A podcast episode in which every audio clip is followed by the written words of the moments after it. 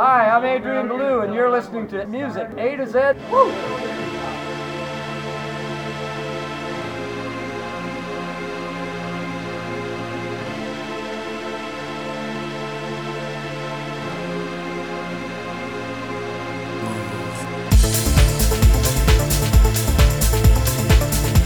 Hello, and welcome to the Music A to Z podcast. I'm Steve Ferguson. And I am Douglas Ferguson. I almost forgot what I was recording. It's like, what am I doing here again? What podcast is this one? Which one is this one? I guess we only have the one podcast on the go right now. Yeah, although I would like to reapproach Curtis because I noticed his Marvel podcast, his Epic Marvel podcast, is up and running again. Yeah, and we have an unaired episode. It's the Star Wars episode. Talk to him about that. And I still have that copy of 2010, The Year We Made Contact. Is that the one, that my copy? I thought, didn't we have this conversation? I feel like it either was your copy. I need to check. Or wasn't. And you know what I've also been thinking about? What's that? Pizza?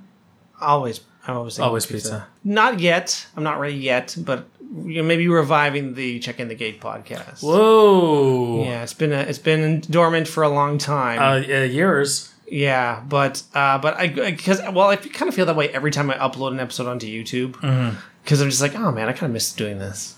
You just uploaded Wings recently, did you not? Yes, I did. Yeah.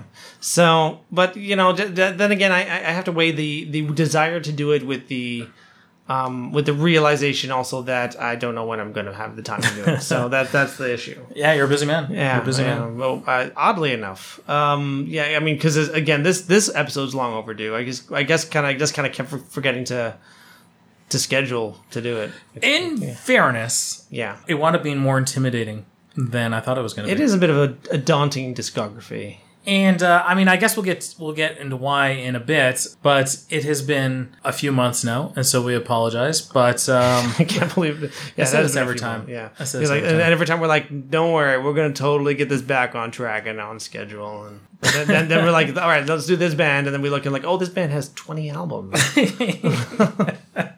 Oh, no. Yeah, yeah. You know, interestingly, just as a tangent, but related, Andrew, who is impossible with music, legitimately, although when he is passionate about a band... Well, that's just it. Because I don't know if you know this, he's been texting me trying to get me to listen to that this band Creo, right? Yeah, and he wants updates, and I'm like, he wants me to rate every song. Oh, wow, I had no idea. And I'm like... I don't know if I can rate them, man. I don't know if I don't have that in me. Rate each song, but I can tell you that if I like it, I can tell you that much. Yeah, well, I was just about to say in that, like, you know, I tried introducing him to other electronic bands as well. I mean, he used to love Daft Punk, and basically Live 2007 was like the only thing. Like, off my iPod, he would listen to. But he's really into this electronic artist Creo. And to be honest, I think the band that we're covering today, my God, Creo owes everything to these guys, I would think. I would say, you know, Andrew likes that kind of Creo's music. I think you should check out IHF and Bonobo. Now, IHF, we heard a Sasquatch, did we not? We did. Yeah. It was, and very nice. And Bonobo. It seemed like a nice, yeah, that's right. Yeah, I forgot Bonobo was at the same Sasquatch. Like, I found IHF because of Sasquatch. I knew Bonobo before that. I have one of their albums on vinyl. It's lovely stuff. It's great. And actually, to be honest, there's one of the ads that we play here on the station uses Bonobo as a backing track. Oh, you know it. Yeah, that's the one. That's the one. Yeah, yeah. But because it's really good stuff, and but it's very accessible as well. But I can't necessarily say that for this week's band, necessarily, but maybe. Doug, who are we covering this week? Today, we are talking about Underworld.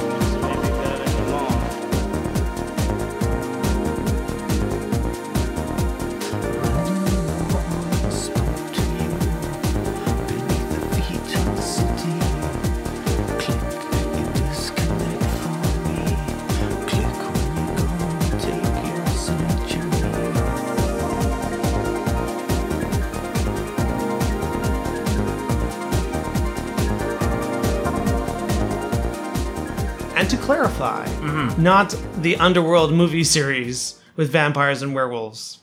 That's right. Not not the Kate Beckinsale. Kate Beckinsale wearing tights Underworld. But the bat.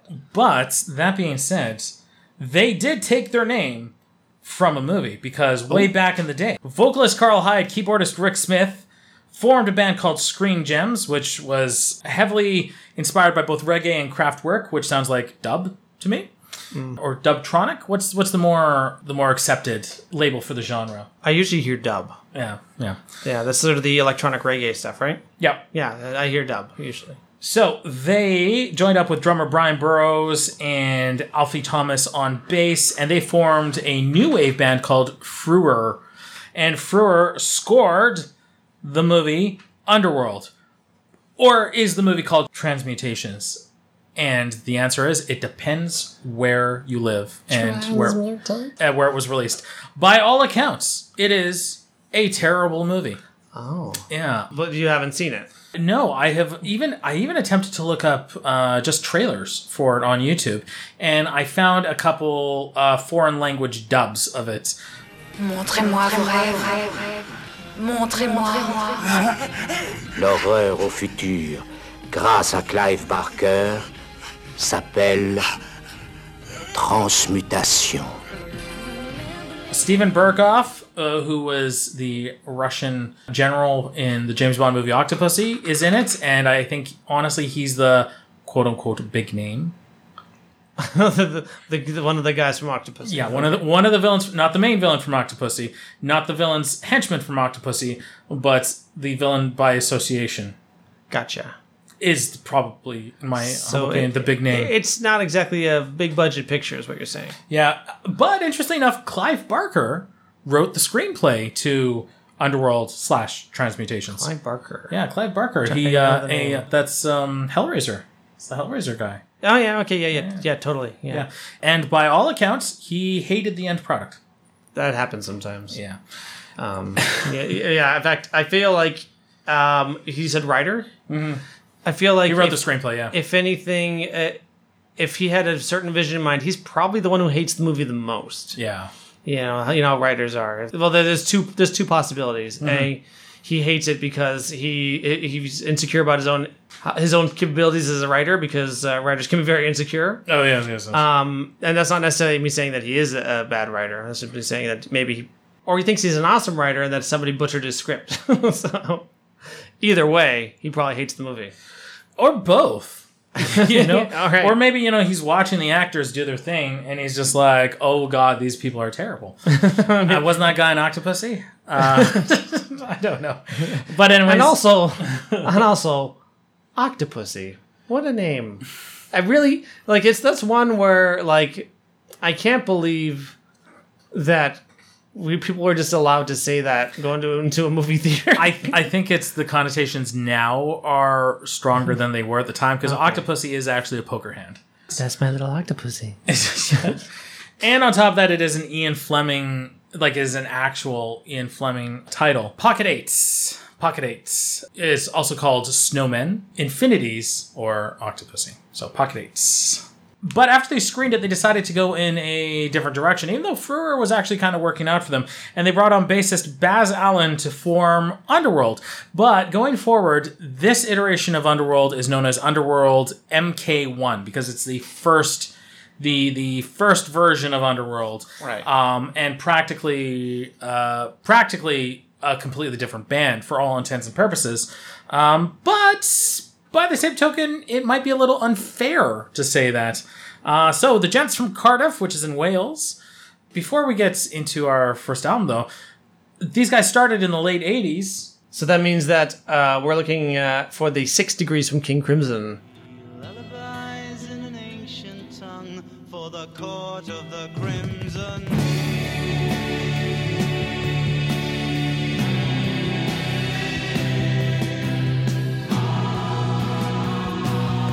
If this is your first time on the show, the concept of this little piece is to illustrate that for the late 60s, 70s, and 80s, I theorize that every band within 6 degrees has a connection to the band King Crimson because those guys have their musical tendrils all over the place. Mm-hmm. And I did find it, actually, with Carl Hyde. This is the most direct link. Oh, yeah. He again, one of the founding members, the vocalist, mm-hmm. Carl Hyde. And is one of the ones who actually stuck with the band the whole time. And he made an album with Brian Eno. so there you go. What, really? Yeah. What album was it? Someday World from 2014. And also... And High Life. Oh, from the same year. So he did two albums then with Brian Eno. And how does Brian Eno connect with King Crimson? Well, actually, in many a way, in that Brian Eno... worked with Talking Heads on the same album that Adrian Blue, guitarist, mm-hmm. Who is a guitarist and singer in King Crimson. Was that Remain in Light? That was Remain in Light, yes. But more directly even than that is that Brian Eno has released multiple albums with Robert Fripp. So many. Yeah, and also worked with Fripp on David Bowie albums and stuff like that. So the connection between King Crimson and Brian Eno is very... There's a lot of connections there. So there you go. Boom. Groovy. That easy. I was expecting to have a harder time with it, but there we go. That's very direct. That's 5 minutes well spent. All right, let's get to that first album, February 16th, 1988. Shockingly, 88. Underneath the Radar, we have who I assume is Carl Hyde wearing a very silly hat and silly goggle-ish glasses. Yeah. With a silly smile on his face. He looks kind of like a steampunk villain. I was going to say like some kind of cowboy at a weird rodeo. I don't know. Oh, yeah. I guess a demented rodeo. Yeah. The demented rodeo. Dementor's rodeo. Interesting enough, Rhino, they had an interesting article, not long, but interesting on this first album. And they said that this album was recorded in one live session. They just went into the studio and recorded it live, and away they went. And this is further verified by when they were touring, they would basically just play the album start to finish, and just pick it up and go. And away you go. Yeah, quite a feat. Yeah. Now, Doc, the genre for this album and the next one, they both mention that these are in part synth pop albums. I don't hear it. It's got kind of new wavy aspects to it, but it's kind of a little hard to pinpoint. I feel like it's in a weird transitional, like it's kind of moving away from the synth pop stuff of the earlier 80s. Mm-hmm. But I guess what would you call it? See, they weren't really using the genre label alternative at the time, so that would be kind of a.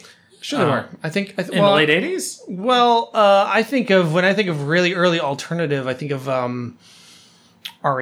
Yeah. And they came out in like 82 or something like that. Or no, 83 I think was their first album. Yeah. I mean, I don't know what people are calling it alternative, but that's what when I think of like really early alternative, that's what I think of. Yeah, that's fair. Them and like maybe the Smiths. Sure. Yeah. Sure. Here's what I get. I feel like the vocal stylings are very Depeche Mode. That's vocal stylings. I can see that. But I feel the instrumentation for this and the next album are very much like INXS, but kind of a poor man's INXS. Okay. No, this album in particular, Underneath the Radar, I thought was really good, but they didn't quite have the hooks that, INXS can have some pretty dandy hooks. So INXS has got these hooks, but I feel like these guys are kind of riding on that the late 80s rock sound. Yeah, I'm gonna just say late 80s rock. I did note that it felt very of its time. Mm-hmm. Like there was no question to me that this was late 80s. This was before grunge, but this was after new wave. I felt and just kind of stuck in there. Also, something that's worth noting: produced by Rupert Hine, who also produced Rush and Saga. I love Saga. Tina Turner, The Fix, and many others along those lines. But all those acts. Also, Rush kind of danced the line a little, or are kind of also of their time. You know what I mean? Mm-hmm. That being said, I think Hyde's vocals are pretty good. I think he's got a good, strong voice. But for my impressions of the album as a whole, I actually really enjoy this album. I like that sort of the synthesized organ sound on Rubber Ball. The title track I think is great. But then by the time we get to Pray, which is the second to last track, I was just like, oh god, yawn. So it's not by no means like a fantastic album, but I think it's a pretty good album, especially especially if they recorded it in one live session, then, you know, amazing kudos for them. Because, I mean, let's be honest, they were probably losing a bit of steam near the end anyway. I mean, how can you not, right? Well, I got to say, I mean, when I went into, you know, this Underworld undertaking, I was not expecting this to be the beginning of the band. But honestly, I also enjoyed it quite a bit. The bass really thumps all through the album. It's got swagger. It's got attitude. And it's generally a very fun album, which I really appreciate. Although I am left wondering, based on the name of the tracks, although I didn't really hear it, although I'm not like the best at paying attention to lyrics, but sure. Are there religious undertones in this? Because I see Glory, Glory, Pray, and the God Song all in there, and I haven't really taken the time to like look through the lyrics. But I'm like, is there like a theme in there? Because it just really feels like there's, I don't know, just seems like there is. Seems to really imply, but again, I don't know for sure. But I honestly, I think it's a solid album and a real delight. Like, I think it's got a really nice, like, bouncy energy. So I like it. I enjoy Underworld's first album, Underneath the Radar. Would you believe though, it did not sell very well. I guess that's probably why I don't hear about it too much. It was not a particularly big thing. But the very next year, we get to, and I think on the cover art here for Change the Weather, is that Carl Hyde as well? No, it's still got kind of a cowboy get up here. Yeah, this one definitely. Without, without the hat, the sort of like the it's like almost the rhinestone. It's like he took cowboy off the hat and the glasses, and now he's like, okay, well let's get serious. Let's get serious about this. 4th of September, 1989, produced. This time produced by Rick Smith himself. Rick Smith is just like, you know what? I'm taking the reins. I'm gonna get on up and get on it. He's gonna grab the bull by the horns. Oh, again, I feel this is rock of its time, pre-grunge. So it's almost a little pretty. The rock is a little pretty. Mm-hmm. Again, huge INXS vibes, especially on this one. But again, the poor man's INXS, because I don't feel the hooks are really there. Their biggest American hit ever is off this album, Stand Up, and it was number 69 on the Billboard. Yeah, and number 14 on the alternative chart. Oh. It was on the alternative charts. So there you go. They were using the word alternative. There you go. My apologies, everyone. Idiot. And to think I had written this down, too. But the fact that Stand Up is, to date, their biggest American hit is a little bizarre to me. But, again, I feel that... I don't know. First of all, I don't think Stand Up's even that great. But they... Oh, man, do they really like have a bad time closing down this album, because I think Beach is just an absolute slog at just over 2 minutes. I'm not a fan. It is so underwhelming. But how do you feel about Change the Weather? Well, I feel like it's very much the same as the last album, or the same vein. Definitely the same vein. But it's more than 10 minutes shorter. So it's kind of hard to say much more than that. It's not bad enough to be a nail in the coffin, but it's also not really good enough that one assumes that there will be a prosperous future for the band. It's like, cool, so what else you got? Yeah. So yeah, I mean, and you know, I do feel like that's kind of what you get as a band, is you can kind of do the same thing once. Mm. It's like okay, you got your album, you got your follow-up. The follow-up can be as similar as you want it to. But after that, what do you got for us? Yeah, I mean, it sounds negative, but like the album's enjoyable enough, I guess. It's just I can already see that the band in this incarnation are just running out of ideas.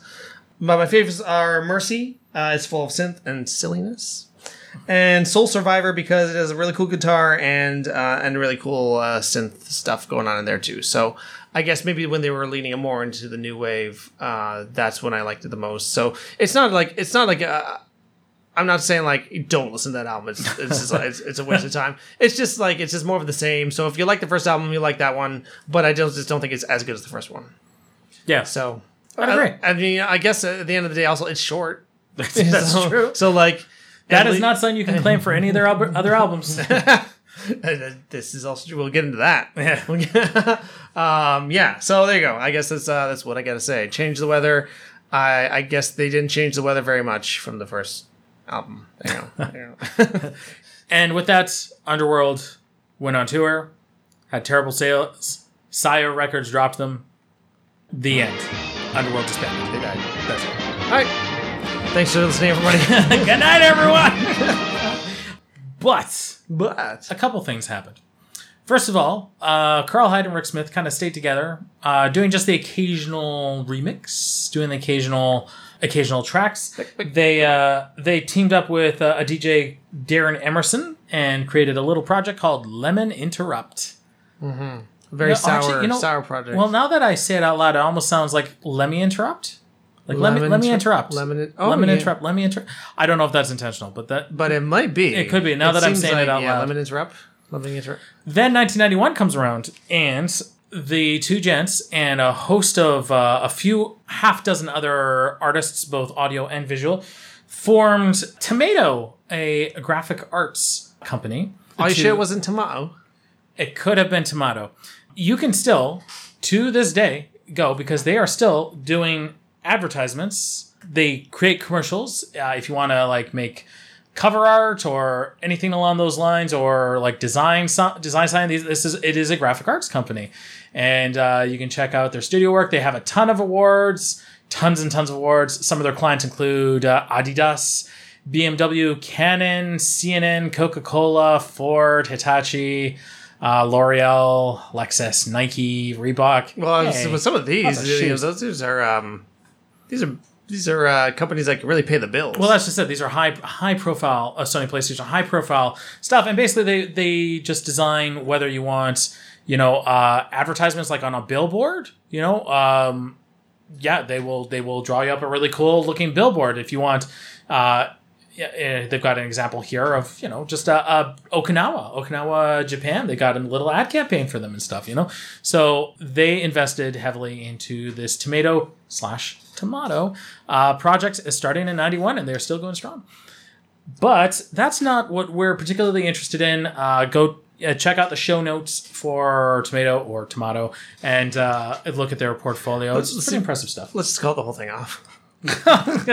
Yes, let's. Okay. Because they started getting together, putting together some tunes, and they decided, we are going to put out an LP, but it's not going to be Lemon Interrupt. No, we're bringing back the name Underworld. And in January 1994, they released the album Dub Knob Ass with My Head, Man. I thought it was Dub No Bass. Dub Knob. I mean, I don't know. I don't know for sure. No, it's definitely Dub No Bass. But still, the thing is, it's just one long... Dub Knob Ass. Dub Knob Ass. With my head, man. It's just one long... It's just like... Are you sure it's not He Ad Man? He Ad Man? Well, yeah, because they do advertising. Yeah. So He Ad Man. He's the Ad Man. Dub Knob Ass with my He Ad Man. It makes perfect sense. I'm done with it. That's fine. 1994, stylized Dub No Bass with My Head, Man. Apparently, it had to do with someone misreading a title of a cassette tape or something like that. I don't know the full story, and I didn't particularly get one. But we got some very busy cover art. It's probably designed by Tomato. You mean Tomato? Oi! Yeah, and... now things are stupendously different. They recorded in the Lemon World Studios and the Strong Room, both in London. And I wonder if the Lemon World Studios is like one of their studio, because Lemon Interrupt, or maybe there's something else going on. I don't know, but yes, this was self-produced by. Now this is the thing, you got to watch out for this. Some of the albums are produced by Underworld. And some of the albums are produced by Rick Smith. So I think there is a distinction. Well, I mean, there is a distinction because it depends, on who gets the credits and who gets the royalties, right? Like, I would assume that would be an important one. I mean, I guess they felt it important enough that they wanted to distinguish it. There's an immediate shift in tone to what was popular in the clubs and... Just like that. But they still dabbled a little bit with experimental rock music, particularly with both Ton and Dirty Epic. Dirty Epic being one of the singles. How interesting is it that they dodged the grunge scene. Like, because if they tried to really sound like this in 91, I don't think it would have taken off. Yeah, it's hard to say. I think 91 in the dance scene, it was there's some. I just don't think dance music was ready for what Underworld had to offer. No. It was all very silly. It was yeah. I just think of really early 90s club hits, and they're all like, they're all very silly. You know. No, let us not go to the club. 'Tis a silly place. Mm-hmm. Pump up the jam, pump it up. You know, like, the ball dance now. Bow, bow. You know, and not that I don't like that stuff, because you know, sometimes it's exactly what you need. But, good vibrations. Yeah. So, but it's not what Underworld. It is not what Underworld does. Sure, but they dodged all that. They managed to come out in '94 and miss a lot of that stuff and I almost want to say more refined. And while it was more refined than some of the early 90s stuff, some of it does sound fairly rudimentary compared to electronica now. But it's also, there is a lot of skill and refinement still put in regardless. It's kind of a weird spot to put in. And I've noticed this in a lot of the songs throughout their career, is that they kind of start off in sort of like, I could have made this in GarageBand sort of thing, where bloop, bloop, bloop, bloop. But they don't rest on those. They continue to build and make things more and more interesting. And right from the get-go here with this album, they're already showcasing that. And so I find this album to be consistently very good and pretty solid, especially for a geez, I mean, you know, what do you call it? House? Do you call it techno? Do you call it electronica? I find it kind of blurs the line between all of them. Mm-hmm. Yeah. I'm trying to imagine what it'd be like if I was one of the few Underworld fans from the 80s, because you said the album sold very poorly. Mm-hmm. But yeah, I'm sure they had some hardcore fans, because you know, everyone does. Yeah, maybe. To transition, let's say, into like this, it just must have been a shock. It's like I wonder what the reaction would have been like. Would have been really angry. Mm. Would have been. Or just sort of excitement just due to the fact that the Underworld is back and making music. I don't know. I guess opinions probably varied. But this may as well just have been a new first album. As far as, I guess you can kind of look at it like that. It is a... Oh, yeah. No, this is the beginning of Underworld MK2. Yeah. So it's a different incarnation. And they more or less hit the ground running through... Dark and Long is a very successful, moody first track. Oh, there you go. That totally makes sense when I say it out loud. Skyscraper, I Love You is a good percentage of the album. It's very long. Yes. And fortunately, it goes through a lot of movements, which is, I guess, as you were saying, it's not just kind of like, you know, plug in this sound, plug in this sound, plug in this sound. It actually goes through movements, which is important. It keeps it interesting. The last movement has a sound in it that sounds like it's pulled straight from Donkey Kong Country. Did anyone else notice that? I feel... What year did Donkey Kong Country come out? 1994, interestingly enough. But I think at the tail end of the year. In time for Christmas. That would make sense. Spoon Man, what are they saying? There's one track in this Spoon Man. I can't figure out what it is. Is it Axe to Grind? Out to Dry? Alex the Guy? Could be anything. But anyways, it's got a nice beat though. Overall, a decent amount of variety in the album and some catchy tunes, if not a bit overlong. I'd come back to it for sure, but only on occasion, because it is a bit of a marathon of an album. And Teenage Doug would have eaten this up for sure. Yeah, Teenage Doug would have loved this album. So, it is actually 3 different lyrics. Watched you cry, watched you fly, watched you die. Ooh, so scary. So that, anyways, those are my thoughts. So no axe to grind? Okay. Yeah, I don't see... Okay. I see nice bikini. Mm. Don't put your hand where you wouldn't put your face. Oh, my. Yeah. Interesting. There's a lot implied in there. Okay. I don't know. Well. Okay. Yeah, so all in all, very, very impressed. Then, in early 96... We'll start with kind of late 95. There was a single released called Born Slippy. Now, this was not going to be included on their next album. But then in early 96, there was a little movie that came out, a Danny Boyle film. And that movie was called Trainspotting. What's on the menu this evening, sir? The dodgiest scam in a lifetime of dodgy scams. I had someone where he spots the train. He's just sitting there and he's just watching these trains. Yeah, there's one after the other. Yeah. And heroin. Yeah. Well, you gotta shoot up if you spend your whole time watching trains. Yeah. There are 3 tracks by Underworld, but the thing is that they're not together because the first soundtrack for Trainspotting was outrageously successful. Stupendously, and that one was February 96, and that was stupendously successful, and it included the Born Slippy .nux song on it. It was so successful that several months later, in July of 96, they released a second soundtrack album for Trainspotting, which is something you don't really see very much. You might see, I mean, it used to be more so than it is now, but like the score, and then songs inspired by or songs in the actual movie. Yeah. One of the weirdest ones is with those songs inspired by is that some of them were not in the movie, and they were just some in an album that was like marketed for the movie. And I always thought that was really dumb. And we are going to get into that very shortly. Okay, cool. Because there's more of that.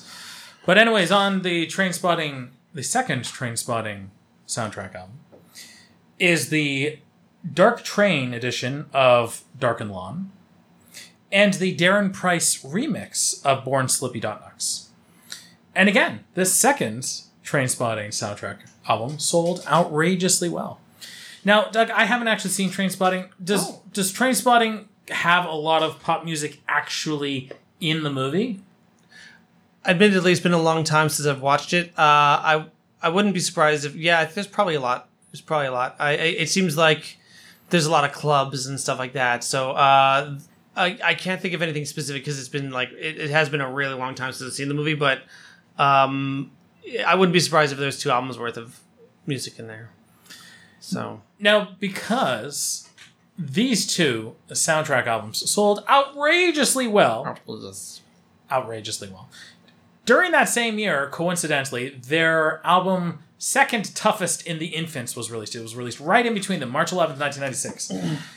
And as such, sales for this album were very high. They did very, very well. Not their best, but they did very well. Again, self-produced by Underworld. The title, Second Toughest in the Infants, refers to one of their like nephews or something. Rick Smith's nephew, he was asked how he was doing at infant school, which is basically a type of elementary school, 4 to 7-year-old kids. And he said that he was the second toughest in the school. So he was the second toughest in the infants. I wonder if that was true. Anyways. Well, I'm going to say second because if I say first toughest... They're not going to believe me. No one's going to believe me. But I'm going to say second. Yeah. To be honest, I think that this album is so outrageously good. If you listen to the Trains... You've never heard of Underworld before. You listen to the Trainspotting soundtrack. You're like, hey, I like the sound of these guys. And you went out and you're like, oh, they've got a new album on. You listen to it. You're not going to be disappointed. Honest to God. This is a phenomenal album. It's possibly my favorite by them. And you even get this song, Pearl's Girl, about halfway through the album... Pushing 10 minutes, but not the longest track. That is like almost, I would say, like the stereotypical club track. It's like everything you would imagine a super heavy club track in the mid 90s to be. It's got all those elements, and I think it succeeds wildly at it. And then to be honest, it's got a nice wind down from Air Towel through Stagger. Fantastic winds down. So this is like one of the first times I've been super happy with how they close out an album. Born Slippy is not included on the original release, but with anniversary re-releases and deluxe editions and stuff, they stick it in.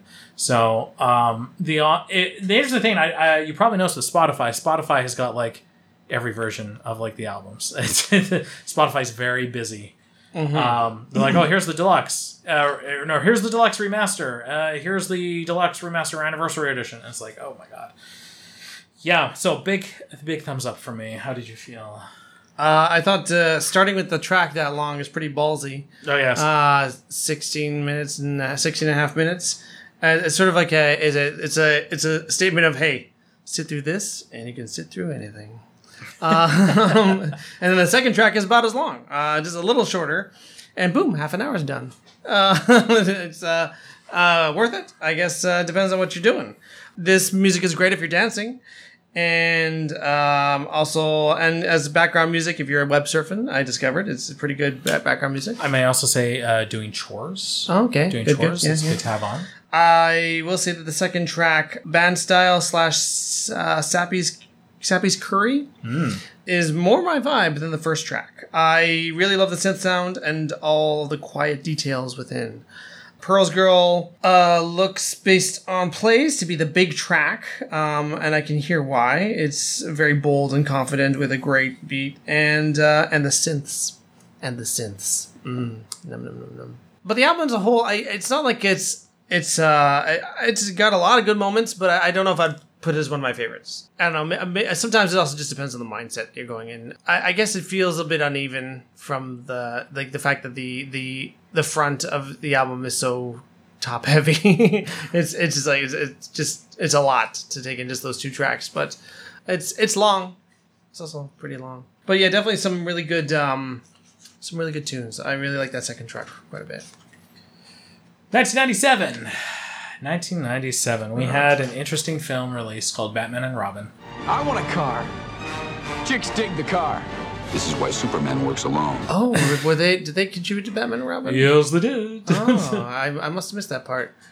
They actually did a lot. Actually, I was going to be like, wait a minute, I've heard that soundtrack. And then I'm like, oh, wait, no, that was the Batman Forever soundtrack. Yeah. The Batman Forever soundtrack was actually kind of a big deal. If you can find it in any thrift store. Yeah. It's one of those thrift store mainstays, is the Batman and Forever soundtrack. But. Now, the Batman and Robin, music from and inspired by Batman and Robin, the motion picture, right, actually sold very well as well and was actually rated very highly. But I'm going to admit something right here and right now. I think it's hot garbage. Really? Okay. Now, I didn't listen to it. Maybe hot garbage is a bit of an overstatement, but it's all over the place. Now, I like that it opens and ends with Smashing Pumpkins, with the end is the beginning is the end, and the beginning is the end is the beginning. I actually did that on my show on Prog Rock Alley, and I love those two songs and the contrast between them. That's great.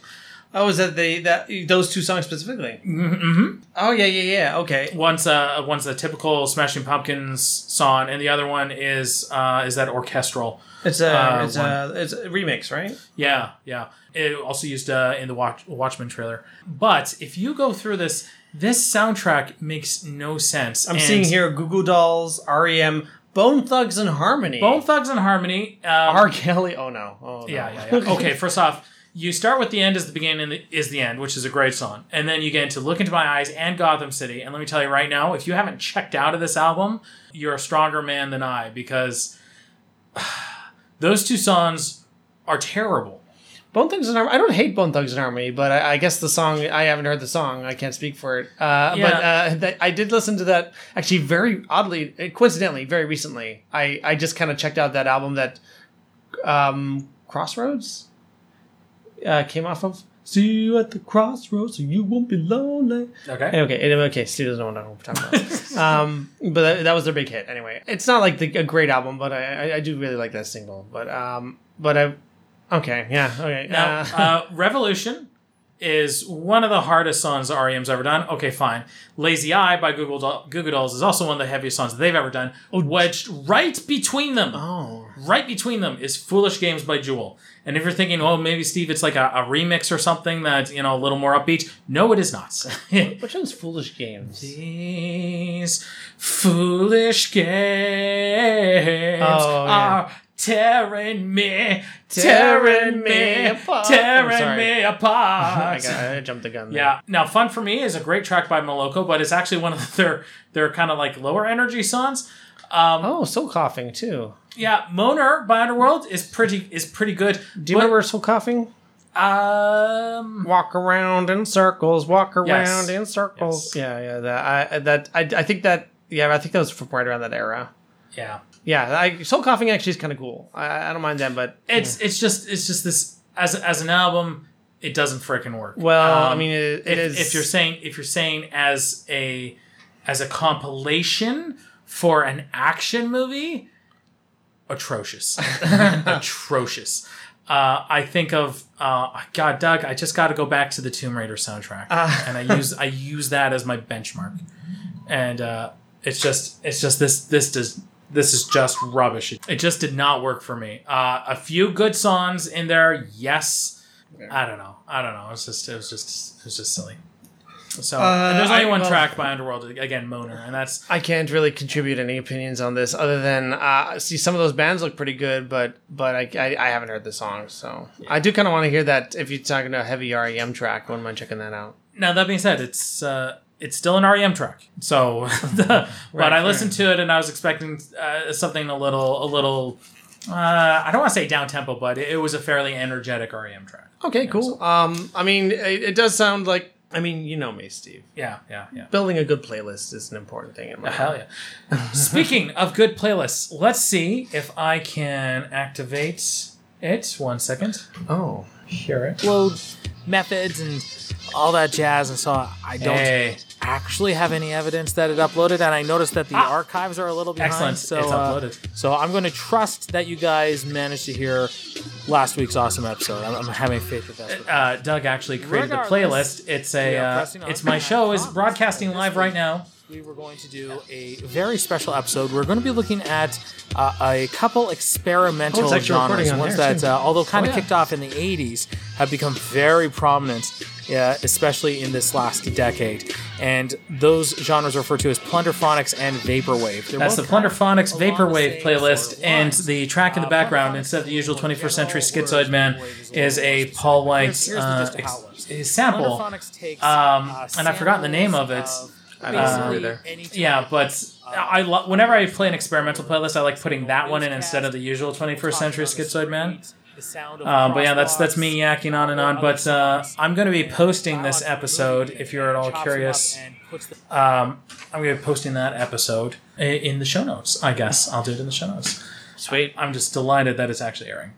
All right, let's stop talking about Batman and Robin.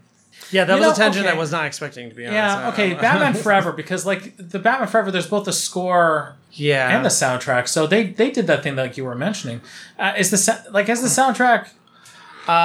there's songs on here that I really like, but I haven't listened to it. I mean, they got Massive Attack. And the Massive Attack song is good. That PJ Harvey song, I think, is really good. Okay, confession time. I am in the minority. I do not like Kiss from a Rose. I actually do like it. I'll be honest. I don't dislike Seal. I think his song "Crazy" is awesome. Yeah. Oh yeah. Yeah. And especially with that Tony Levin bass in there. Oh god. Yeah. Do do do. Oh, beautiful. I just can't get. I can't do "Kiss from a Rose." Who else did? What else is another one I like? The Bad Days by the Flaming Lips. I didn't know they had a. Oh yeah. It's not top tier Flaming Lips, but it's a little more of the time Flaming Lips. So a little more like Satellites. Or what's that song? A Transmission from the Satellite Love. It sounds kind of that era, Flaming Lips. Sunday Real Estate, that song's not bad. What's the one that... Oh, that's right. That's the Massive Attack one. It features the singer from Everything But the Girl. Oh, Tracy Thorn. Yeah. Yeah, that's right. Everything But the Girls. Yeah, that's cool. That's a really good song. I really like that song. The Hunter Gets Captured by the Game. Okay, actually only about 50% of it I really like. So all right. You know. No, fair enough. And also like it is the origin of Hold Me, Throw Me, Kiss Me, Kill Me. Yes. So that's a really good U2 track and one of their heaviest. So. Yes, definitely. Be sure to check that one out. But we've talked about U2 before. We don't need to do that again. March 1st, 1999. Recorded again in Lemon World Studios, London. Produced not by Underworld, but by Rick Smith. We have Buku Fish. Buku Fish. Okay. I noted, interestingly enough, and this is not the first time they do this, they open up in cups with some acid jazz influences and then never approach it again during the rest of the album. And they do that in another album too, where it's just like they bring in an element. I'm like, that's cool, and then they never touch it again. So I mean, that's fine. If they felt like that was the most they wanted to play with it, great. This is their best-selling album, having gone gold in many, many, many countries. All things considered, to be honest, Underworld has had a comfortable sales record, but never a phenomenal sales record. They have never had a platinum album. They're, I think they're what one might consider a cult band. Yes, and I think that in part justifies why they have so many releases, because it's so hard.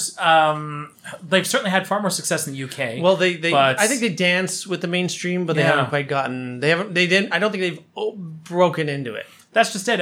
Especially the North American market. They've been very successful in the UK, but mm-hmm. The North American market is much like Jamiroquai has seemed to elude them for the most part. I mean, they're an act you will definitely hear in the clubs, but on the radio, no. Even though they release singles and music videos, they've got tons of them. Mm-hmm. But yeah, so now this is where I would say that they have kind of pushed past techno. Or at least what we consider techno, to have a firmer grasp of electronica, maybe progressive house. A lot of the sort of the techno tropes, they're kind of leaving those behind. They're kind of experimenting a great deal more. So this album, although I didn't quite like it as much as the past one, I found it to be a great look at the evolution of electronica, especially when paired together with the last ones. You will find Moner is tacked on. Moner from the Batman and Robin soundtrack is tacked on to the very end here, and feels like a mistake. It feels like they just they wanted that off album track on an album.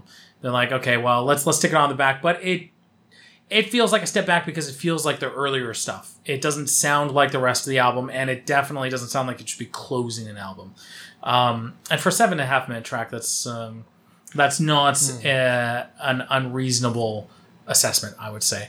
On the whole, though, pretty good. I like that it's got a push upstairs and push downstairs. It kind of feels like they're bringing a little bit more unity and a more interesting ideas, and they're wanting to really push their sound and evolve it, so I'd say on the whole, really good, really good. I also noted the jazzy vibe.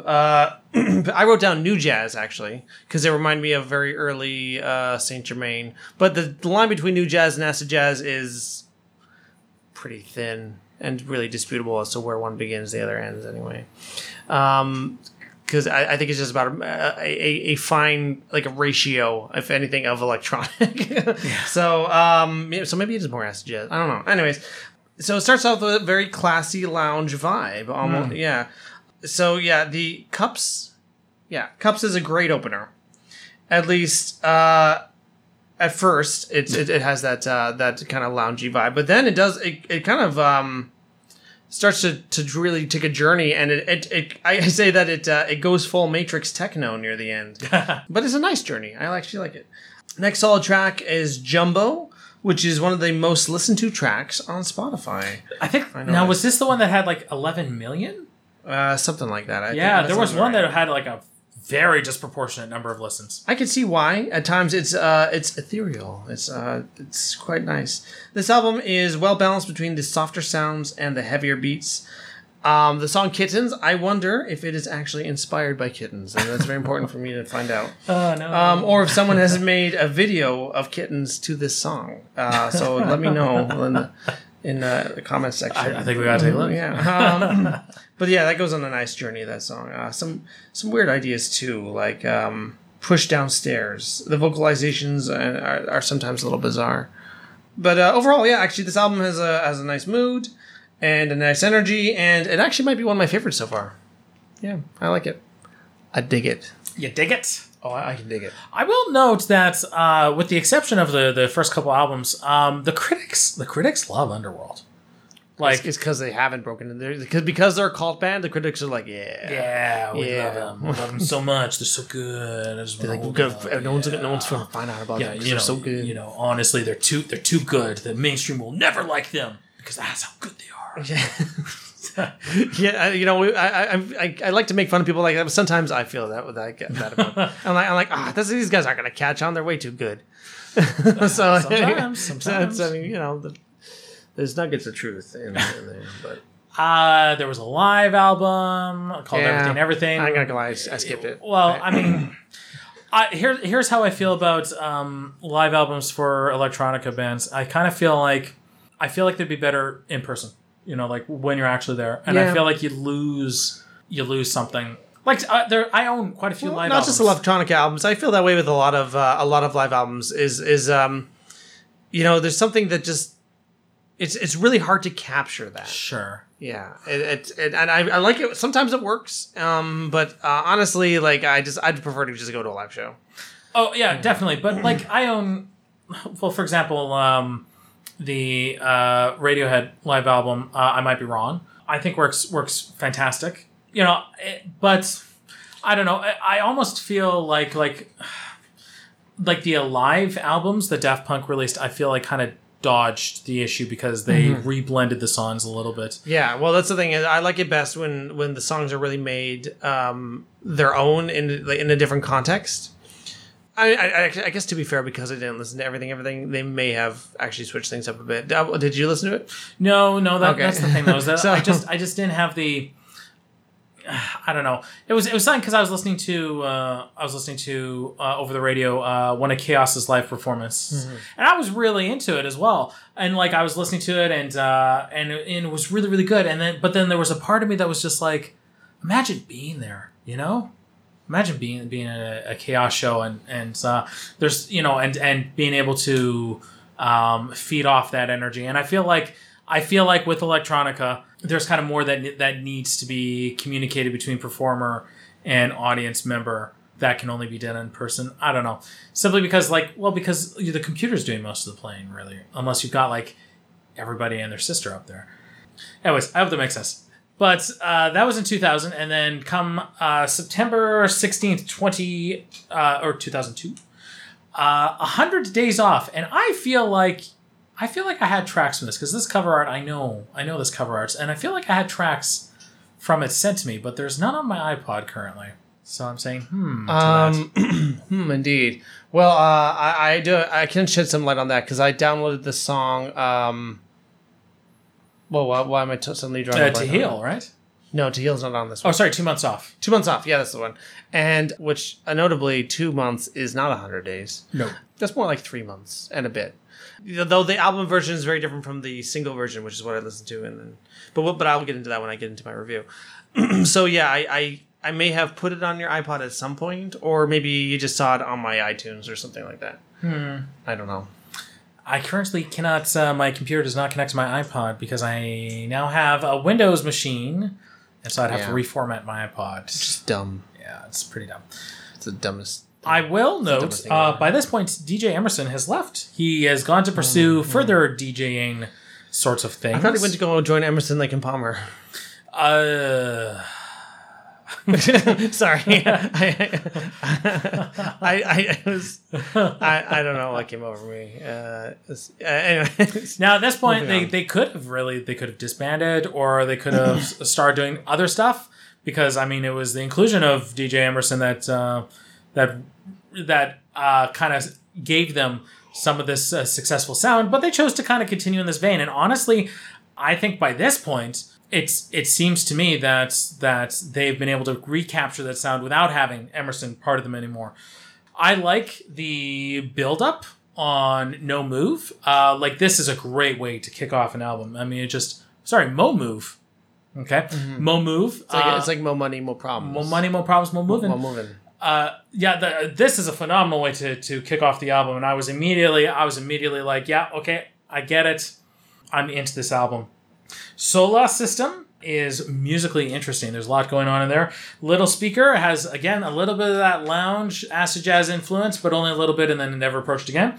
Then you've got Trim, a rock country track, and then curiously, out of all of them, Luton, the last track. At first, I was like, come on, you guys just did this on a computer somewhere, right? We just a do, but then it builds up and evolves and really takes you on a journey. And by the end of it, it was one of my favorite tracks on the album.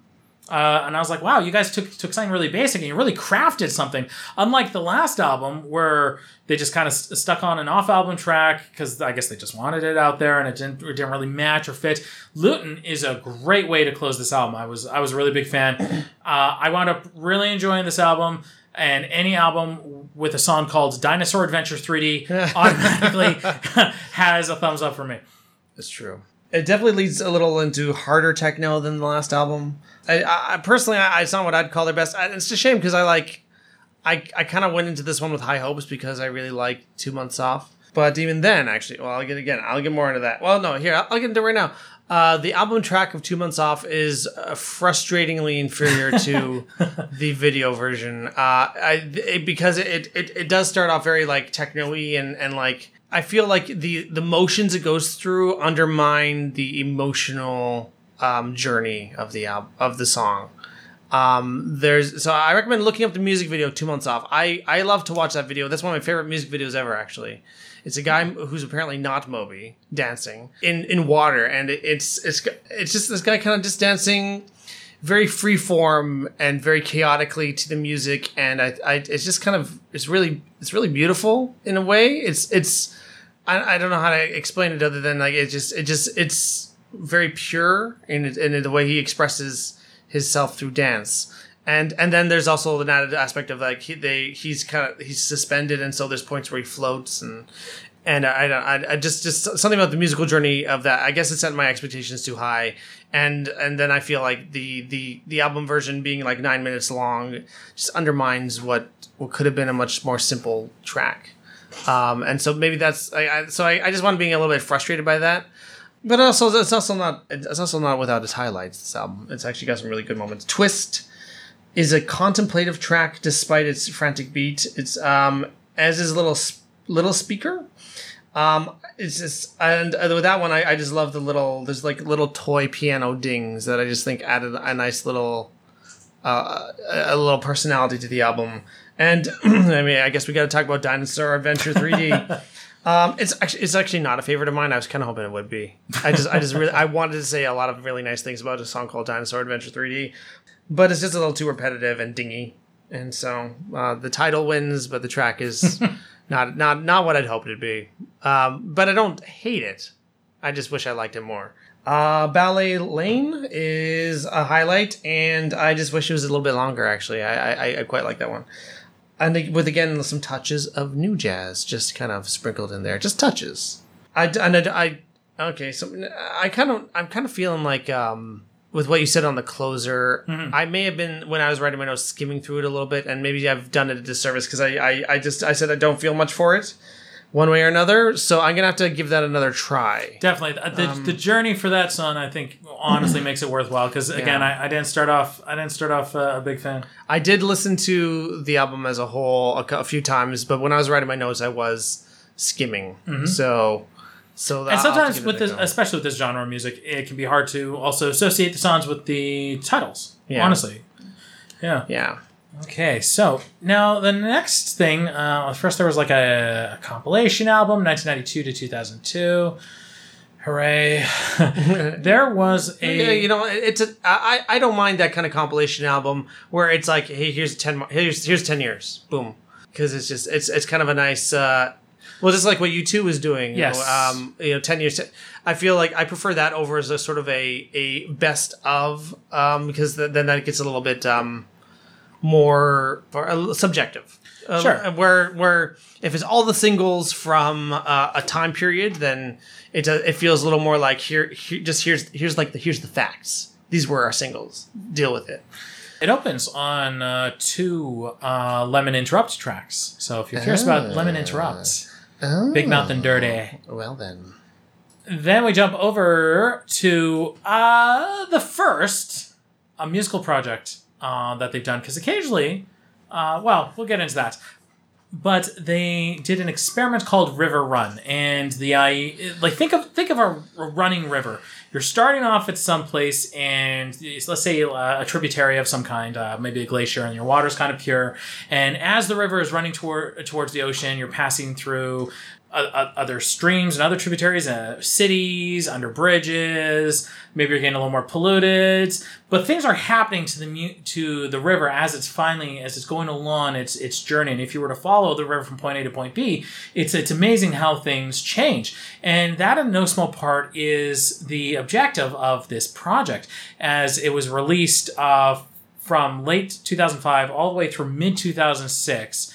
So, but only through their website, they had three EPs, and then they did some limited vinyl releases. Mm. So the three projects that they did were called Lovely Broken Thing, Pizza for Eggs, and I'm a Big Sister, and I'm a Girl, and I'm a Princess, and This Is My Horse. One of them have a daughter and say like, hey, what should I call this album? Well, basically. Right? Or I guess a couple of daughters. And it's fascinating because they start with these ideas, and then they don't quite evolve per se as much as I would have thought they would, depending on the project. I thought they would have started someplace and it would have merged with a different song, and that would have merged. But instead, you've got just these ideas that they're trying to blast out. Like, here's an idea we have that's very, very electronic. Here's an idea we have that's very noise. You know, here are some ideas, and kind of take them or leave them. And so they're not quite as unified as an album would be, but just kind of like just some experimentation in ideas that they just kind of wanted to get out. Songs like Billy Goat, awesome. Back in the Fears, great. Peggy Sust, they would reuse that song over the closing, the end credits for Sunshine later. And also, I think there's a Alex Garland penned series called Devs on, where did I see it? Oh, through FX, so it's on Disney Plus, and I'm pretty sure they used that song, which is interesting because it's kind of an unpleasant song, all things considered, but fascinating. Peggy Sust, super super fascinating, but don't go in expecting like a dance album or just kind of even a unified album. These are just some interesting musical ideas that they wanted to kind of churn out, and it was for the fans. It was just like, okay, you gotta get them through the website, and here's some ideas that we're going through. Did you get a chance to listen to the River Run Project? No, I didn't know it existed. I'm sorry. I was kind of just going through the Spotify albums, and this isn't on there. So no, it is not, because it is limited release. I should have looked elsewhere, so I'm sorry I failed you all. Around this point, they had started tinkering with a new DJ named Darren Price, and he officially joined the band with their next full release. But in the meantime, did you know that they did another soundtrack? What? It was a Jude Law film called Breaking and Entering. This is going to sound really stupid. You probably don't remember. We bumped into each other. Tell me about your son. He gets in trouble. That's another story. What are you thinking? I was thinking, are you married? The smell of perfume. I don't know how I do. Nor do I. If you could do anything right now, what would it be? Change everything up until this moment. And you, what would you do? A Jude Law film. A Jude Law film. They did it with Gabriel Yared. It came out in November of 2006. There's not a lot of information about the album, but it's on YouTube. And you know what? It is very, very distinct in their catalog. There's strings, there's guitar, there's piano, there's a lot of very organic sounding instruments. Because there's just not that much information. AllMusic kind of talks about it very briefly, in that it happened, in that Wikipedia it happened sort of thing. So Gabriel Yared, he's a composer. So I wonder if they fully collaborated together, or if Gabriel Yared composed it and Underworld performed it, or they did some songs and he did other songs. Unfortunately, I don't really have that information. It's there's not a lot of information. In part because Breaking and Entering was a monumental bomb. It just absolutely bombed at the box office, and was quite a bit of a disappointment. It has what's her face from Dan in Real Life, Juliette Binoche. Ah, yes. Oh, and Robin Wright. Yeah. I mean, it sounds like one of those human drama sort of things. And I will be honest, the soundtrack's really good. It is really good, but it is a very unique entry in Underworld's discography. So I'm actually very curious of the film, because there was a lot of care put into the soundtrack. It is a very full and rich. Well, just because it bombed doesn't mean it's not good. It just means there wasn't that much interest in it. Yeah. And honestly, these kind of dramas they can be a little bit hit and miss. So, they don't necessarily have the mass appeal. Yeah, I don't know, could be good. I don't know. Oh, he's dead. The director, Anthony Minghella. Who died? Yeah. He did The English Patient, Talented Mr. Ripley, Cold Mountain. Oh, so he's actually got quite a few pretty good pretty well-known films under his belt. Yeah, so. So, I mean, yeah. Oh, yeah, he was only 54 when he died. Oh. Dang, oh, man. Dang, yeah. So oh, Jesus. He died of a hemorrhage. There was an operation to remove cancer of his tonsils and neck and hemorrhaged. Oh, dang. Jeez. Wow, that's a downer. Sometimes people die in surgery. It's a sucky thing. Yeah. So I'm very curious about Breaking and Entering. I actually really like Talented Mr. Ripley. I think it's a great adaptation of the book. Another Jude Law film. It is, yeah. I think one of the first movies I ever saw Jude Law in, but I think the first movie I saw Jude Law in, I want to say was AI? Gattaca. Gattaca, yeah. No, Gattaca's great. We could, if you're bringing back Checking the Gate, can I request Gattaca? I would love to talk about Gattaca. I actually watched it not long ago because I wanted to do a video essay for my YouTube channel on it, but I haven't abandoned it entirely. I just feel like the script stalled.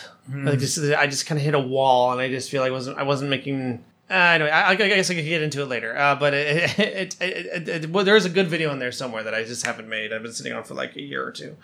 So yeah, I haven't listened to the soundtrack to that either. So it's quite okay. And actually, to be honest, this is the thing: is that like keeping track of Underworld's releases are a bit.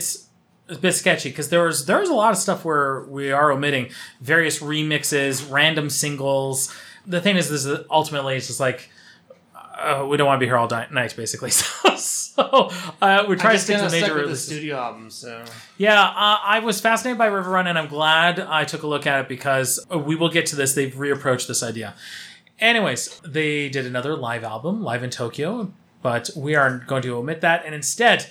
We are going to October 3rd, 2007, Oblivion with Bells, a very highly anticipated album produced by Rick Smith.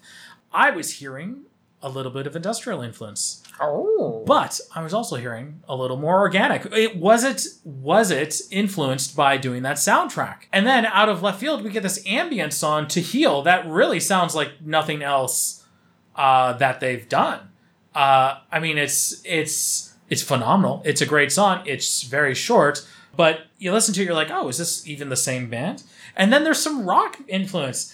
Although, to be honest, I feel like the winner of the album might be Faxed Invitation, which plays on such very interesting subtleties. It is such a subtle song, which you don't really hear a lot of with Underworld. A lot of the music isn't very subtle, but this one, the changes are very slight. But there's enough that you gotta listen to it with headphones. There's enough that it keeps dragging you in. Just like, oh, what are they doing now in this one? I thought it was really cool. So on the whole, I think Oblivion with Bells is a great album, and definitely kind of a return to form after the very very unusual River Run project. Totes. Yeah, this album has the breathier, deeper synth sounds that I've come to really like. It's got a bit of a darker, less playful edge than 100 Days Off. And they will always get points for having To Heal, which is a magical, ambient, 2.5-minute track of musical perfection. Though very comparable to Brian Eno's Unending brackets Ascent. Which was off of... 28 Days Later. 28 Days Later, yeah. That's right. Which is another Danny Boyle film. No, it's Boyle's. Back to Danny Boyle. Yeah. Yeah, so very comparable, but at the same time, like... You know, I'll listen to either one. Just, you know, I don't mind. Oh, speaking of which, I keep meaning to bring this up, but, okay, 28 Days Later is Dave the Tri-Fits. I thought that they were kind of similar with the beginning of, you know, the guy in the hospital bed wakes up, nobody's around, and I was just like, oh, and Walking Dead did that too. So, no, 28 Days Later is a remake of Day of the Tri-Fits, except instead of plants, it's zombies. Is it actually said to be a remake? It is said to be heavily inspired from, which I think is fair because they've completely changed. But even the part where they go into like the military compound, I don't know much about Dave the Tri-Fits. Well, it's basically that. Except just imagine instead of zombies, imagine plants that can get up and walk and shoot poison at people, and any survivors, with the exception of a couple, are completely blind.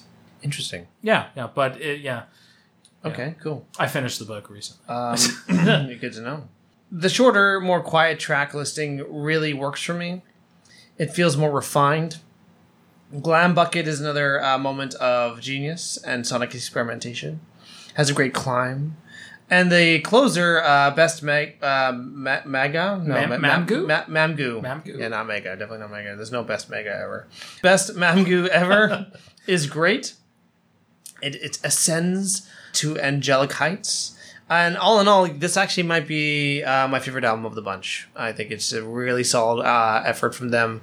Just has a certain mood that gels with me.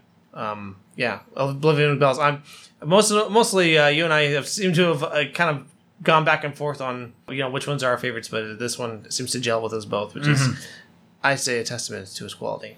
I just honestly, Underworld, their albums tend to be really consistent, which is something I appreciate. I was a little worried going in first because it's hard. It can be hard approaching techno. Yes.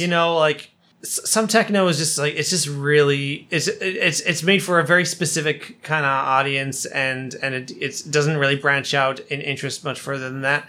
Luckily, Underworld has sort of proven to be a band that challenges the norms of the genre and pushes it a little further. And as such, there tends to be a lot more to appreciate and listen to than I think many of their contemporaries are, which is probably why they've also had the lasting power and critical acclaim that they have. So anyways, moving right along, I guess it looks like we're talking about Sunshine. We are. They paired off with John Murphy, who is a composer who has worked with Danny Boyle a few times, but also Guy Ritchie. Also 28 Days Later. Yeah. Yeah. So. To do the soundtrack for Sunshine.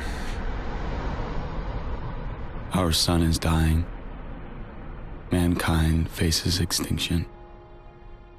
16 months ago, I, Robert Capa, and a crew of 7 left Earth frozen in a solar winter. Our mission, reignite the sun before it's too late. Welcome to Icarus 2.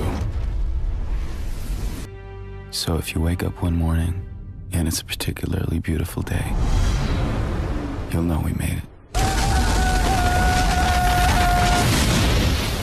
Now, this album was delayed about a year coming out, much to frustration of both Underworld and John Murphy. The Adagio in D minor has been used so many times, but unlike a lot of the other soundtracks that they've been a part... Or actually, I can't even say that. I'll say unlike Trainspotting or Batman and Robin and stuff, this one is far more like Breaking and Entering, where this is really their and the composer's soundtrack. Like, this is thrown through. Kappa's last transmission home is a retooling of To Heal, but a very minor retooling. It's basically the same, but I think they've added a little more production, a little more sound effects, make it a little more future. Well, also there's a voiceover with it too, right? Yeah, so granted. If you want to listen to Killian Murphy's sultry voice, he's like, hey. But so, without the accent. No accent. No, he does his, or rather, he does his American accent. Yeah, that's right. It's more accurate. That's right. I think this soundtrack is so brilliant. If I had to pick a favorite, I'd say that the song Mercury is really, really good. But all things considered, start to finish, this is a phenomenal soundtrack. I watched Sunshine with my son Andrew. Well, it was this year. It can be hard to get the kid to sit down and watch a movie sometimes. But, and I'm like, I'm pretty sure you'll really like this movie. How's the Town Called Panic going? You know what? We're going to make it. Tomorrow is going to be our day. I'm telling you, man, just put it on. They will come. They will come. Okay. I bet Andrew will even go, what even is this? Fair enough. The movie, The Sunshine, is such a delicate movie. And I know that... there was a massive tone change about halfway through, and that did put a couple people off. More than halfway. It's for the third act, I'd say there's a huge tone change. Fair. Yeah. I know that's put some people off, but I kind of felt like it was...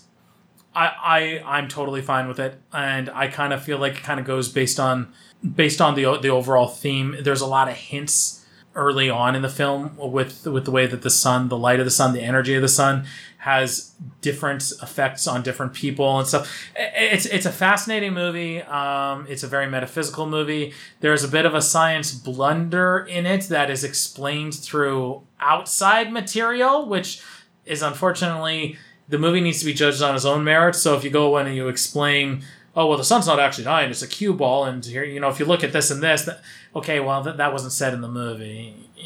There's also a bit of a hole when it comes to their... it didn't want to be a problem in the context of the film, but you know how they their job is to deliver the payload, and then they can zoom back to Earth. Yeah. But if they deliver the payload, that gets rid of the protection from the sun. Not all of it. There's a smaller one as well. Is there a smaller one? There was a smaller one, yeah. That, okay. Yeah. But even the slightest turn. That's the thing, too, is that... Well, I guess that's why they have that super mathematician on board, but he screws up anyways. What a freaking guy. Yeah. Okay, well, in that case, maybe it's been a while since I've seen it, I guess, as it seems to be with every movie that I see. It's been a long time since I've seen it. But, sure. I also really like it, and I do enjoy the music of it. And, one thing I appreciate about this soundtrack is that it omits that stupid song at the right at the end of the credits, where there's it's like this really heavy, like growly rock song that just completely deflates the energy of the soundtrack. And I'm like, oh, I can't believe they just like. It feels like that was a contractual obligation or something, and but. It's not an issue with the sound. The soundtrack is. That's like my Event Horizon had the same thing. It's like that song at the end credits of Event Horizon. It's like, or actually Watchmen too.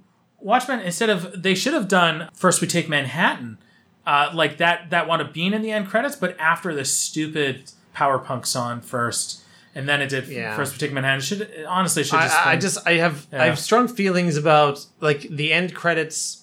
First of all, like, are you trying to chase people out, or do you want people to kind of sit and soak in the feeling of the film? Mm. And I just feel like if you know, at the end of Sunshine, we're like, it's and I'm not gonna say that that's bad music. I'm just gonna say that it didn't fit the feeling of the film, and it made me, it was jarring, and maybe kind of it just ruined the. Yeah, you said the word metaphysical. That feels like, like that sort of like that feeling of the movie of like, you know, transcendence and like and just the well, know, it's like a metaphysical movie, you know, like that. There's that. There's it's a really cool feeling that it's supposed to leave off on, and then it's like, it's like, okay, well, come on, guys, come on. Yeah, cannot recommend the. Sunshine soundtrack enough. It's really good. Yeah. And anyways, More to Heal is not a bad thing. Mm-hmm. I love that song. Technically twice, because Kappa Meets the Sun. Also has that. Yeah. Okay. Anyways, moving right along. 2nd of September, 2010. The album is called Barking. And you will notice from the get-go, there are a lot of producers. And the reason why is because Underworld recorded songs. Then they approached a lot of very popular producers for house music, for drum and bass, for dance. Like a lot of these producers. And they said, here's our songs. Make something interesting out of them.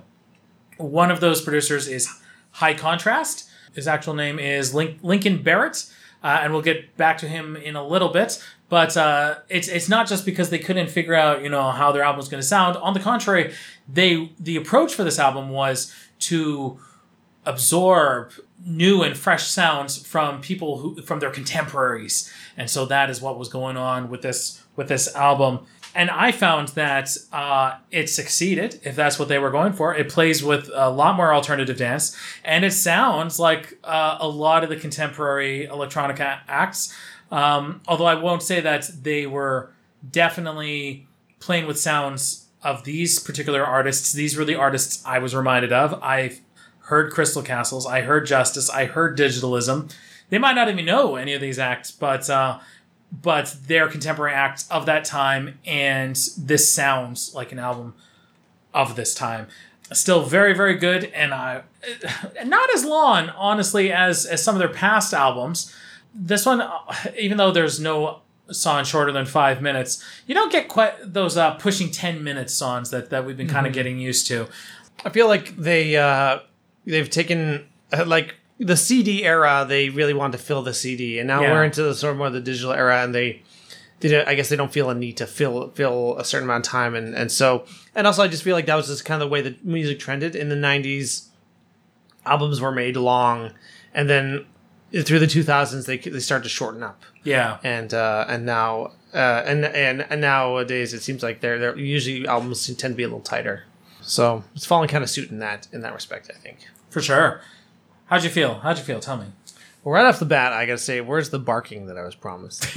The first song is called Bird One, and birds do not bark. No. Actually, that's not 100% true. I have heard some parrots bark pretty well. Oh. They do some really good dog impressions. So all right. And cat impressions. So I guess it depends on the bird. It doesn't specify that it's a parrot, though. So this really needs to be looked into. I would like... this album does kind of feel like a step back for me. And when see, I didn't actually look. I guess my research, honestly, I was a little poor this time around. I listened to the music, but I didn't really look into the concepts behind the albums. But in some ways, what you're saying makes sense because it does feel like they maybe didn't know where to go, and so it feels to me a little safe. Although I guess production wise, it isn't that safe because they brought in a lot of outside producers and outside, but. As far as like where did the band members themselves not just trying to figure out where they want to go, I guess that it's consistent with that. But regardless, there are some very solid moments in here, like Scribble, which is carried by a conventional beat but has very compelling details sprinkled throughout it. So there's stuff underneath the most clear and crisp sounds. There's stuff underneath there. And I love that stuff. Moon in Water is gifted with a great synth riff, which they work with and build off of very well. Apart from that, there's nothing really bad on this album. Nothing really was off-putting. But there isn't too much that I feel like a need to come back to personally. And that last track, I don't know. I feel just kind of boring. Maybe it's almost too bad because I think I've only mentioned on 2-3 occasions that they stick the landing, with the final track. Final track, yeah. Those last tracks, they're slippery. So yeah. Sorry. I'm sorry. Oh, and now another anthology this time. Yeah. They released 2. There was the 92 to 2012, the anthology, and then a collection. And one of them looked really good because it had a bunch of outtakes and demos and stuff. That might have been. Yeah, just 3 unreleased tracks and rarities. I always kind of like a look at that sort of stuff. But, I can understand with an intimidating discography like this, if you want to scoop up a compilation, it kind of makes a degree of sense. The 92 to 2012 one, I think, would probably be in your best interest to nab. I should mention 2012, Underworld were the musical directors for the 2012 Olympics in London. Oh, okay. Yeah. And believe it or not, there was a soundtrack to the 2012 Olympics because the Olympic Committee tries to milk the Olympics for as much as they can at all times. Absolutely. And Underworld contributed 2 songs, Caliban's Dream and I Will Kiss. And they're pretty good. Okay. Yeah. Okay. I won't be like they were outstanding. They were pretty good. Actually, I wonder if there's a listing. There probably is. Let's say 2012 Olympic soundtrack maybe? 2012 Summer Olympics opening ceremony. That's oh my god. I don't want to go through all this. Hold on, music. You don't have to. I won't make you do it. Oh my god. It's just the thing is it's just like the Rick Smith and Underworld composed pieces for the opening ceremony including And I Will Kiss. Used during the pandemonium section, and Caliban's Dream heard during the lighting of the cauldron. Okay, so great. Well, The Guardian, the UK newspaper, really liked it. But again, they haven't ever had an issue with the critics. The critics have always seemed to have liked Underworld, so that's not surprising to me. But what we should get into is their 2016 album. Barbara, We Face a Shining Future. Yes, it was released on the 18th of March, 2016. Produced by Rick Smith and high contrast from the last album. Lincoln Barrett has returned. I guess they really liked working with him, so Lincoln. They brought him in. Come on in, buddy. Over. And I'll tell you, interestingly, this was the first time they were nominated for a Grammy. Oh, peaking early. Yeah, right. I find it to be more dance oriented. I actually, to be honest, I really like this album quite a bit, and I was legitimately shocked when Santiago Cuatro came around and we had Spanish guitar. Ding, ding, ding, ding, ding. And it was, and then Nylon Strun, possibly There we go. They stuck the landing for this one. All things considered, start to finish, this is an album. It doesn't overstay its welcome. It's super consistent. Opens well, ends well. It got a couple surprises in it, and I'm not gonna lie, I think this could possibly be my favorite album. So it's kind of hard to say, because I think I also was second toughest in the Infants, or this album might be my favorite. Legitimately awesome album. Loved it. Did not chart in the US. Never will. From the first track, I felt like this could be a more compelling work for sure.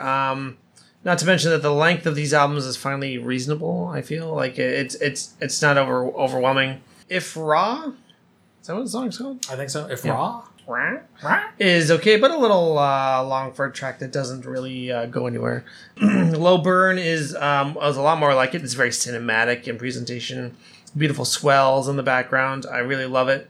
Ova Nova is a particular highlight with a very pretty atmosphere and gentle chords carrying it forward. I didn't quite like it as much as you overall, though. I really tried to, because again, there were some moments where I was really quite engaged with it, but some of the tracks in the middle, in particular, because I think I also really like that finisher. It was just a little bland, and for an album with only 7 tracks. I kind of think that every one of them should have really counted, but at the same time, what I do appreciate is that they really did try new things. Yeah, when it works very, very well. But it's just somewhere in the middle, I feel it kind of loses its momentum. Although Santiago, what did you call it? Cuatro, Santiago Cuatro. Yeah. Ole. Yeah, I'm trying to. Here's another problem is that sometimes, when you listen to a lot of a band's work, it's hard to appreciate some of the albums individually. You know, it gets a little bit congested in the. But I will say that all things considered, I feel like they managed to dodge the issue that a lot of their contemporaries have, where it can be just a little too repetitive, and you can't really listen to more than one or two albums.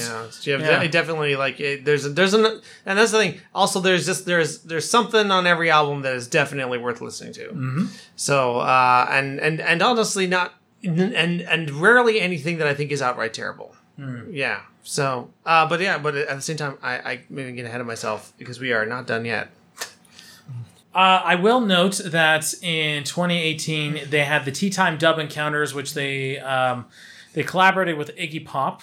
I was going to come back to this one, and that was a mistake because it meant that I never actually got around to listening to it. Wah-wah. And the reason why is because I was busy listening to their Drift project. Drift. Go to Bandcamp, folks. If you Underworld's only listing on Bandcamp is their Drift project.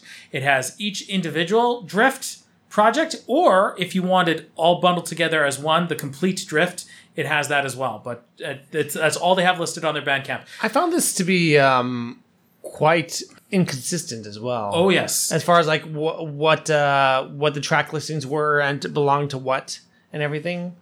Well, again, it's very much like River Run in that they were doing a song a week, or there was a song released online on a weekly basis, and she's like, here's a song, here's a song, here's a song, and they grouped them together as episodes, and the episodes were then digital EPs. But instead of just being through their website, again they did it through like Bandcamp and some. Well, you say EP, but each one's basically an album, in length. Well, I mean, sort of though, right? Because the first one is 30 minutes. And the second one is 85 minutes. So they're all over the place, right? Albums can be 30 minutes. I think that's way too long to be considered an EP. I guess so. Well, and also, how many tracks is it? It's it's definitely more than 3 or 4 tracks. You are correct. Well, 6, but really 5. Because there's a silly little intro one. Yeah, no, you're right. I guess it just... they just want to... No, I mean, they barely call it EP. We'll just call them episodes, because that's what they call them. They call them episodes. Yeah, okay. And it's basically just how long is this track? It depends on how far we go, you know? And I listened to, I want to say 90% of it. Yeah. I mean, you know, here's the thing, though, is that because again, these aren't albums crafted like other albums. These are more like the way River Run was, when sometimes you get these musical ideas that come out, and sometimes they are incredibly disjointed from each other. Sometimes they're techno, sometimes they're trance, sometimes they're experimental, sometimes they have some alternative rock leanings.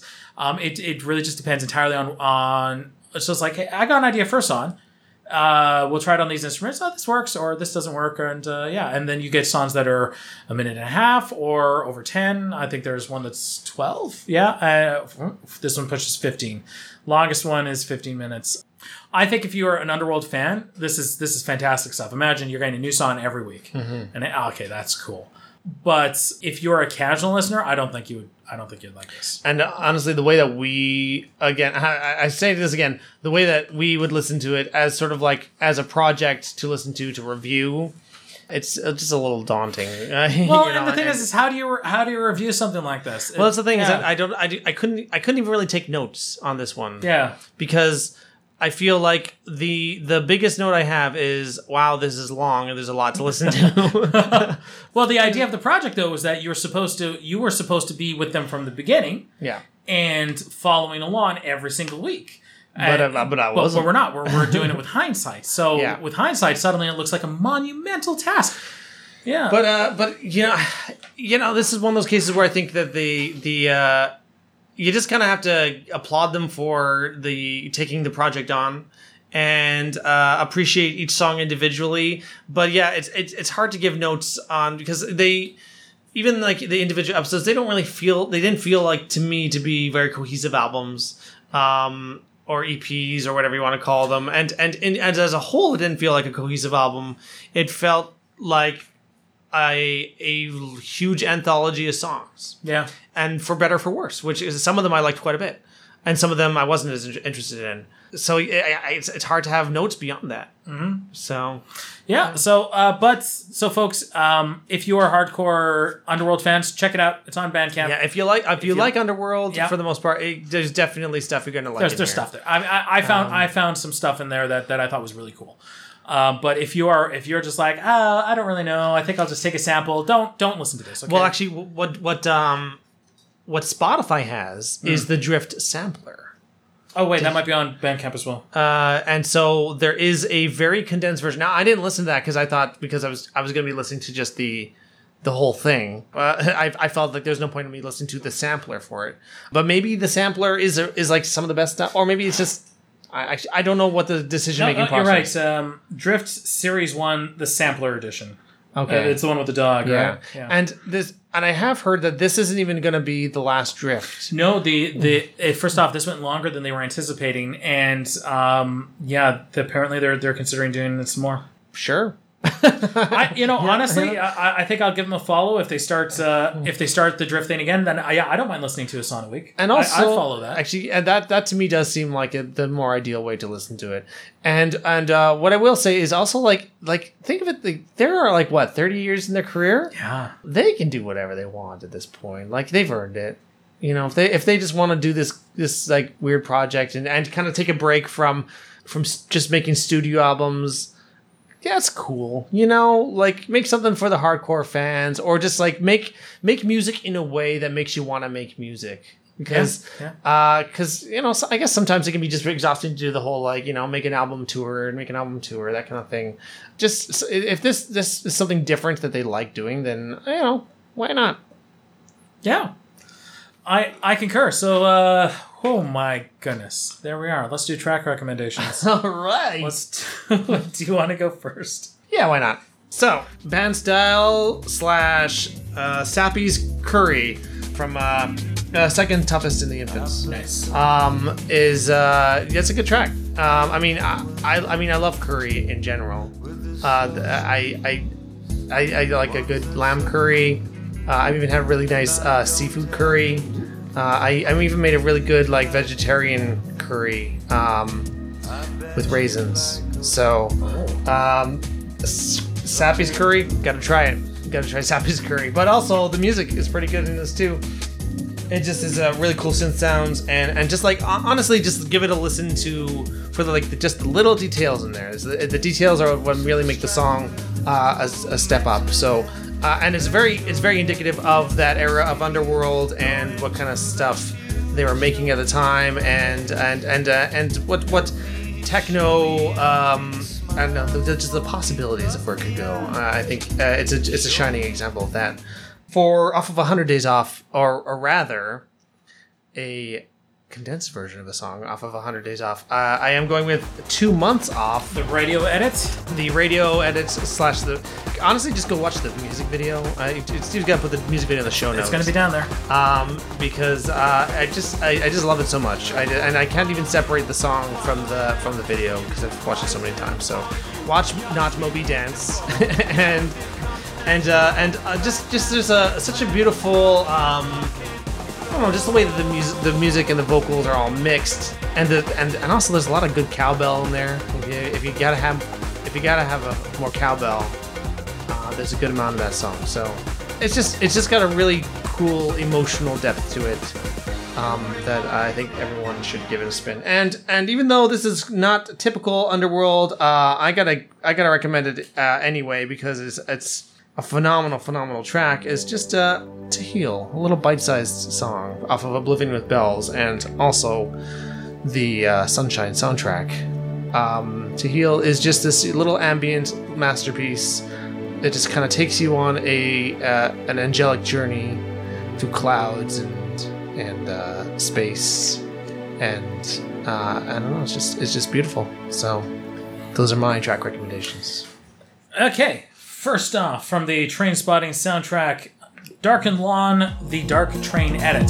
I really like the original Darkened Lawn, but with this Dark Train edit, they tweak it a little bit more. There's a new energy that's kind of put in. It's a little bit more frantic, I kind of want to say, and also the structure of the song is slightly different as well. And I was like, yeah, this is a pretty good song for Darkened Lawn. But when I was listening to the Dark Train edit, I was like, yeah, they've really, I feel like they've mastered the song a little more in this version. And does it go choo choo maybe one time? Choo choo. Chiboogie. Whoa, whoa. No? No. Okay. Well then, how good could it be? True. From Barking, I'll actually say Moon and Water. You and I both agree that that's a phenomenal song. There's a lot of little details in there that I like, especially the way they do the vocal production. A lot of times the vocals seem just kind of like, even though it's almost a shame because like clearly effort is put into the lyrical content. It's not just random lines thrown over and over again to repeat. There's genuine effort put in, but on the whole, though, the music tends to overpower the lyrics, and the lyrics just kind of blend in as another instrument. But in this case, I kind of felt like the lyrics, the vocals, were very, very distinct, and almost like there was a little bit more of a spotlight put on them. That being said, though, the instrumentation is, as normal, is still really good. And then if you, I'm going for a little bit of a deep one, Out of the Drift project. I felt one of the winners was Appleshine. This one was a lot more accessible. This one was it had a very, very strong melody, which wasn't present necessarily on a lot of the other Drift stuff, but Appleshine, which is off of episode 2 Atom, is I think honestly the winner of the bunch. That being said, am I going to go back and listen through Drift to see if maybe there were some better ones? Probably not, truthfully. Hopefully you'll find something that you like as well. All right, sir, we got V. Yes, for Vendetta, if I recall. Oh, you want to do the V for Vendetta soundtrack? Well, I was thinking about, I was trying to look through some bands. The one that stood out to me was The Verve. But I'm open to suggestions as well. I actually just recently bought... The big album? Yeah. Urban Hymns. Urban Hymns. Thank you. I actually bought that recently, secondhand. So it seems appropriate. Sure. Why don't we do The Verve? Do you guys remember The Verve? Of course you do, because they had that massive song, Bittersweet Symphony. And I guess, now's as good a time as any to get into their, against that whole legal thing, since it has been settled somewhat recently. Yeah, resolved. So, hooray. Yeah. So, dear listener, what do you think of Tears for Fears? What do you think of Underworld? What do you think of The Verve? You got to get in touch with us. You got to let us know. And there's a few ways to do it. You got to let us know. Facebook page is a good place to start. Just look us up, Music AZ Podcast. Twitter account, @MusicAZPodcast is also a great spot. But, if you want to hit us up on the website, musicazpodcast.com. I'd love to get your feedback there as well. What's going on with you, Doug? Well, I got to admit, Steve, the Doug Hub, I was just looking at it the other day. It's extraordinarily outdated now. Oh no! So I gotta update it, or I might even just I don't know. I'm trying to figure out what to do with my website. But if you want, you can check out the ongoings of Doug circa 2017 at DougJCFerguson.com. But more likely, you'll see my very consistent uploads on YouTube when you look at moving_pictures with a K. P-I-K. And will see me review nostalgic media of various sorts. Particularly if you like Transformers, I gotta tell you, I'm trying to make myself one of the essential Transformer review pages. All right. Anything else, Captain? No. No, all right. Nothing at all. Well, then, I'm going to close this out by saying Music A to Z Podcast is hosted by Stephen and Doug Ferguson, and it's produced by me, Stephen Ferguson. You should check out our other works at StephenGCFerguson.ca and moving_pictures with a K on YouTube.